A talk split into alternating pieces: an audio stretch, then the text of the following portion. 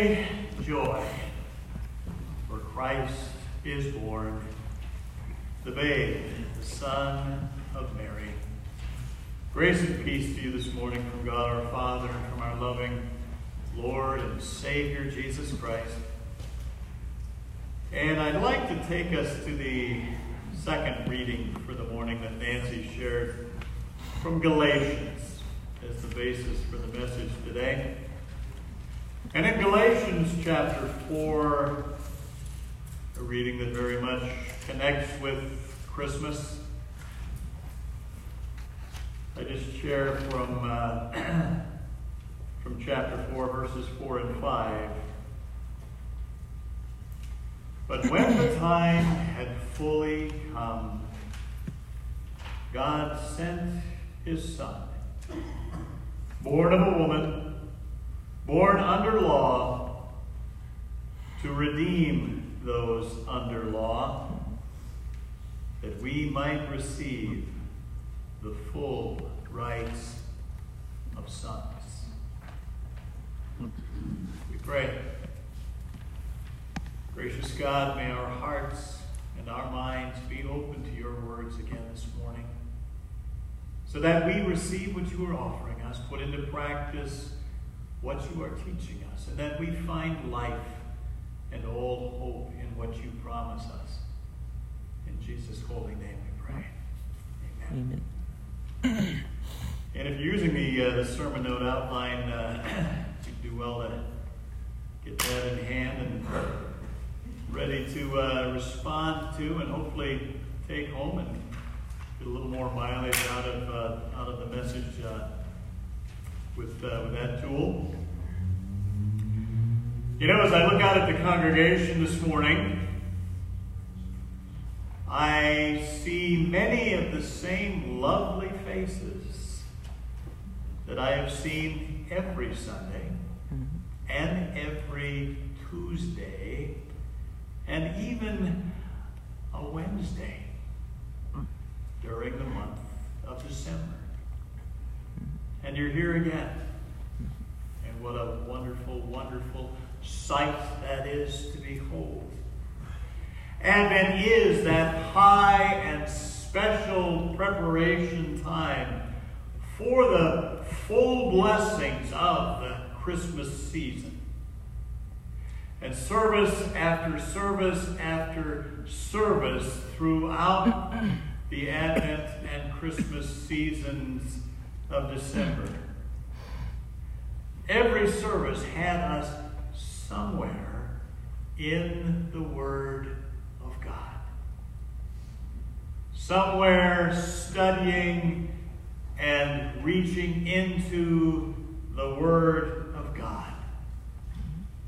While praising and praying and celebrating the love of the Lord through the coming of Jesus Christ.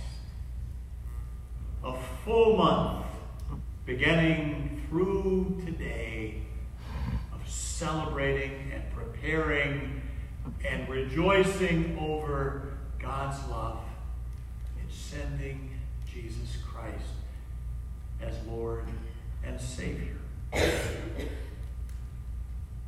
you might be wondering, what are we going to do now? What are we going to do next?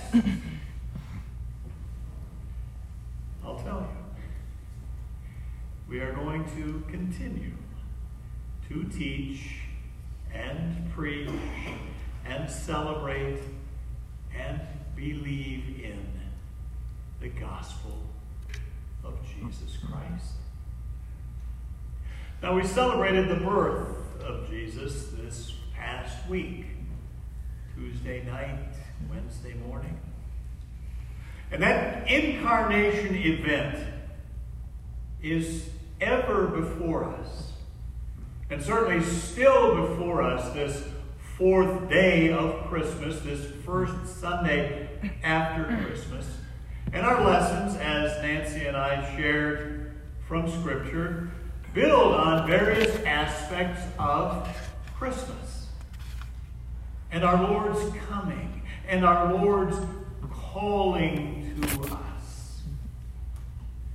Now, specifically, our reading from the Apostle Paul to the Galatian congregation reminds us of the divine timing, the fullness of time, and the divine blessings of our Redeemer's arrival.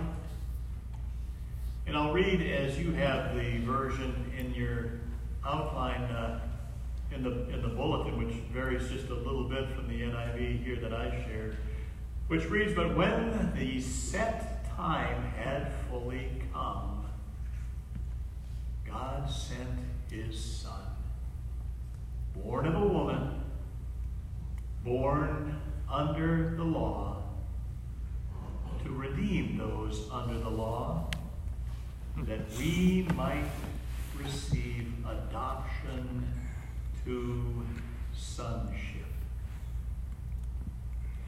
God lovingly sent his Son to redeem us and to receive us into his eternal family. Now, did you hear the gospel in there? Did you hear the gospel in that reading? Paul's letter to the Galatian Christians is one that finds a group of Christians having established a congregation there, but they're coming from varied backgrounds, basically two different backgrounds making up this now Christian congregation in Galatia but sadly, both groups are slipping back into some of their former ways. The Jewish Christians are reverting to some of their legalistic ways of do's and don'ts as they learned them from Moses as Jews. The Gentile converts to Christianity here were blending in some of their old, please the pagan gods traditions. Mm-hmm. In other words, the sufficiency of the gospel was being supplemented by attempts at works or personal performance efforts with the hope of extra favor from God. What was happening was that this already saved by grace congregation was falling back into the human tendency to think you need to earn or own some of your righteousness. Mm-hmm. And isn't that a typical human take on most of life?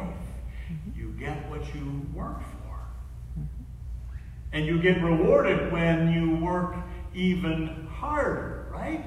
Mm-hmm. You know how many NFL coaching positions are hanging in the balance today?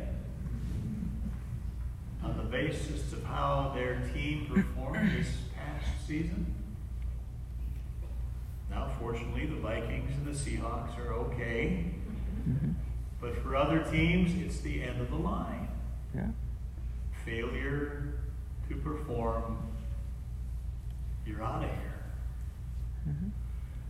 And think about it students, employees, the military, seeking to advance themselves and knowing that it's based on how well they perform. Fundamentally, it's how the world operates. And the Christian Galatians can also represent some Christians today could be accused of the same thing, thinking that works or rules or do's and don'ts will gain them favor or get them ahead with God. Mm-hmm. But there's a serious flaw. in such thinking. You see, the gospel of God does not reward human accomplishment. The gospel of God does not reward human accomplishment. Mm-hmm. The gospel of God extends grace mm-hmm. to sinners seeking forgiveness. I'll say it again. The gospel of God extends grace to sinners seeking forgiveness. God is the giver who freely gives out of divine love. No human strings involved at all. Only faith. And that's the reminder, whether we've ever seen it this way or not, of this Christmas passage from Galatians today. This Christian Christmas message from Galatians today. But when the set time had fully come, God sent his Son, born of a woman, born under the law, to redeem those under the law, that we might receive adoption sonship. Christmas and our Sundays after Christmas are opportunities for us to be reminded and give thanks for God in Christ coming to us as one of us, to live with us and for us under the law, under God's law that we couldn't begin to keep. But Jesus did perfectly for us.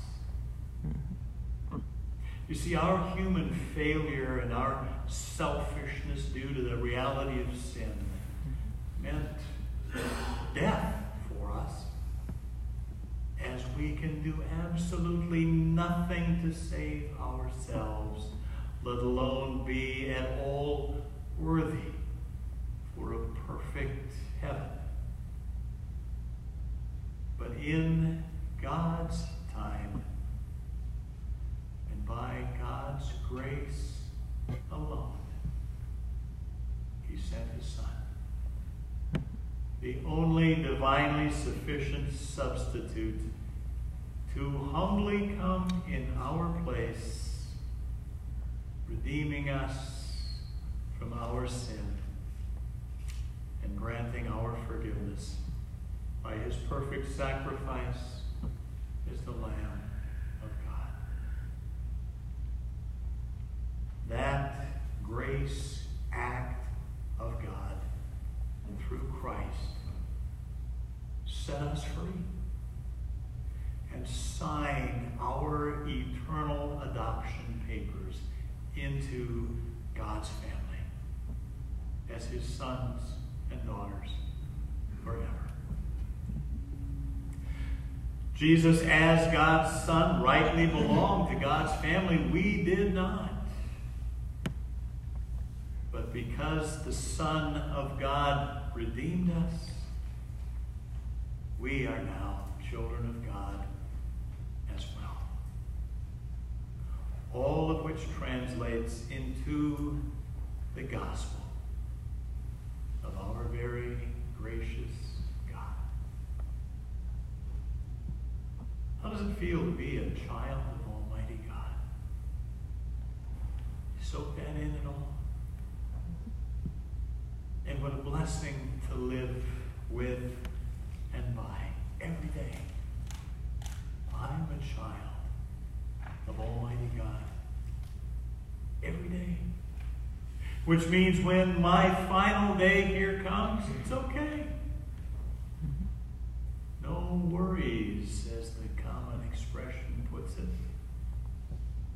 Because I know, we know,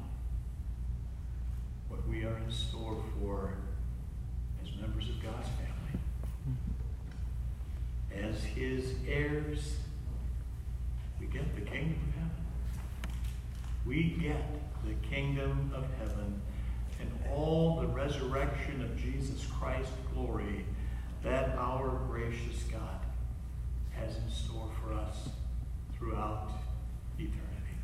Mm-hmm. In the meantime, in the meantime, let's live as the blessed family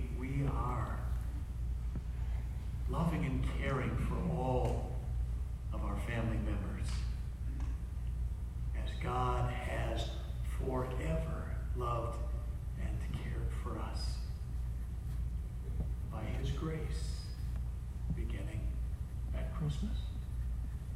In Jesus' name, may it be so. Amen. And now may the peace of God, which transcends all understanding, may this peace keep our hearts, our minds, our lives in Christ Jesus, our Savior and Lord. Amen.